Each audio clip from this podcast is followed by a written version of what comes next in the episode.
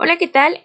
En esta ocasión vamos a hablar acerca del uso de instrumentos financieros para cobertura de riesgos, donde primeramente se hablará acerca de los antecedentes y la situación actual que tiene eh, Argentina y Uruguay en el tema de instrumentos financieros con el objetivo de analizar dichos mercados y de igual manera analizar la importancia que tienen en el mundo de los negocios.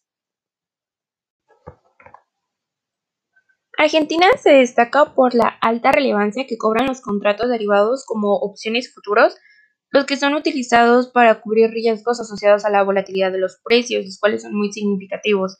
Sin embargo, en términos de desempeño, el mercado nacional de derivados financieros se encuentra atrasado respecto al mundo desarrollado. Por otro lado, Uruguay tiene una economía continua dolarizada. Esto quiere decir que el dólar es una moneda de referencia, donde muchas de las transferencias están dadas en esta moneda. De igual manera, enfrenta una alta volatilidad en el tipo de cambio y en otros precios relevantes, como en el sector de la carne y de la soja, y además el mercado de capitales está un poco desarrollado ya que hay pocas empresas que se encuentran cotizando dentro de la bolsa de valores. Los futuros, en palabras generales, son contratos. La función que tiene el mercado de futuros es la transferencia de riesgos y tiene la posibilidad de comprar y vender lo que no existe aún. Estos mercados de futuros son garantizados ya que al vencimiento del contrato el comprador y el vendedor tiene la mercadería. Los contratos a plazo son un compromiso en el que las partes acuerdan realizar algo a futuro y de igual manera este mercado permite establecer anticipadamente el precio. Esto permite que a uno como productor no esté expuesto a los cambios o a la volatilidad de los precios. Este mercado cumple con distintas funciones sociales ya que aportan mucho a la economía real dando señales de precio de transparencia, donde todas las transferencias se pueden ver, y pues de transferencia de riesgo. El objetivo de los mercados de futuro no es el intercambio de bienes como tal, puesto que no reemplaza el mercado físico, sino que este mercado es apoyado por el mercado de futuros, haciéndolo más eficiente, administrando su riesgo y al mismo tiempo ayuda a la economía. Para tener una eficiente transferencia de riesgo se necesita contar con una diversidad de participantes de coberturistas y de inversores.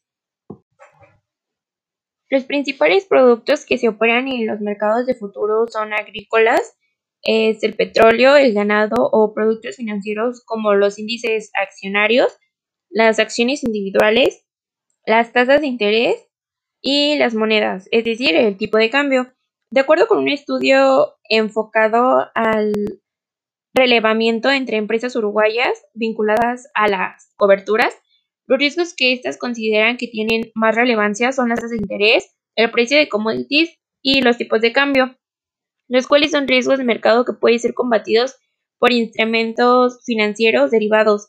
Sin embargo, solo el 50% de dichas empresas han utilizado estos instrumentos. En Argentina existen dos mercados de futuros, Anteriormente ambos eran enemigos, sin embargo, hicieron acuerdos de interconexión y de especialización de productos. El primero es Matva, que se encuentra en la ciudad de Buenos Aires y fue fundado en 1907, el cual está especializado en productos agrícolas y de grano, como lo es la soja, el trigo y el maíz. El segundo mercado de futuros es Rofex. Este se encuentra en la ciudad de Rosario. Fue fundado en 1909 y el producto estrella de, de este mercado es el futuro de dólar, ya que tiene un volumen de aproximadamente el 98% de toda su actividad. El futuro de dólar es uno de los contratos posicionados en el número 6 en un ranking del Top 20 de Futuros realizado por la Asociación de la Industria de los Futuros. Como pudimos observar, los instrumentos financieros son sumamente importantes en el mundo de los negocios, ya que este mercado permite a los empresarios tener a sus empresas más seguras y estables financieramente. Tal como lo vimos con el caso de Argentina y Uruguay, la poca difusión e impacto que tienen en este mercado hace que las empresas luchen contra riesgos que bien pueden ser evitados. De igual manera, son países altamente preparados para la adopción de estas herramientas con el objetivo de cubrir los diversos riesgos financieros asociados a la actividad económica.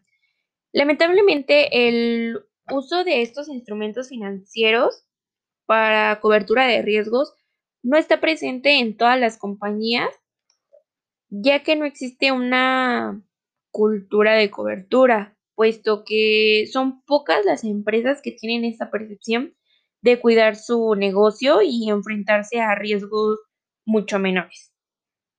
En diferentes niveles de empresas se desconoce incluso el uso de estas herramientas, por lo que considero que este tema debe de estar inmerso en los niveles superiores educativos para tener un mejor manejo financiero y hacer énfasis en estos instrumentos.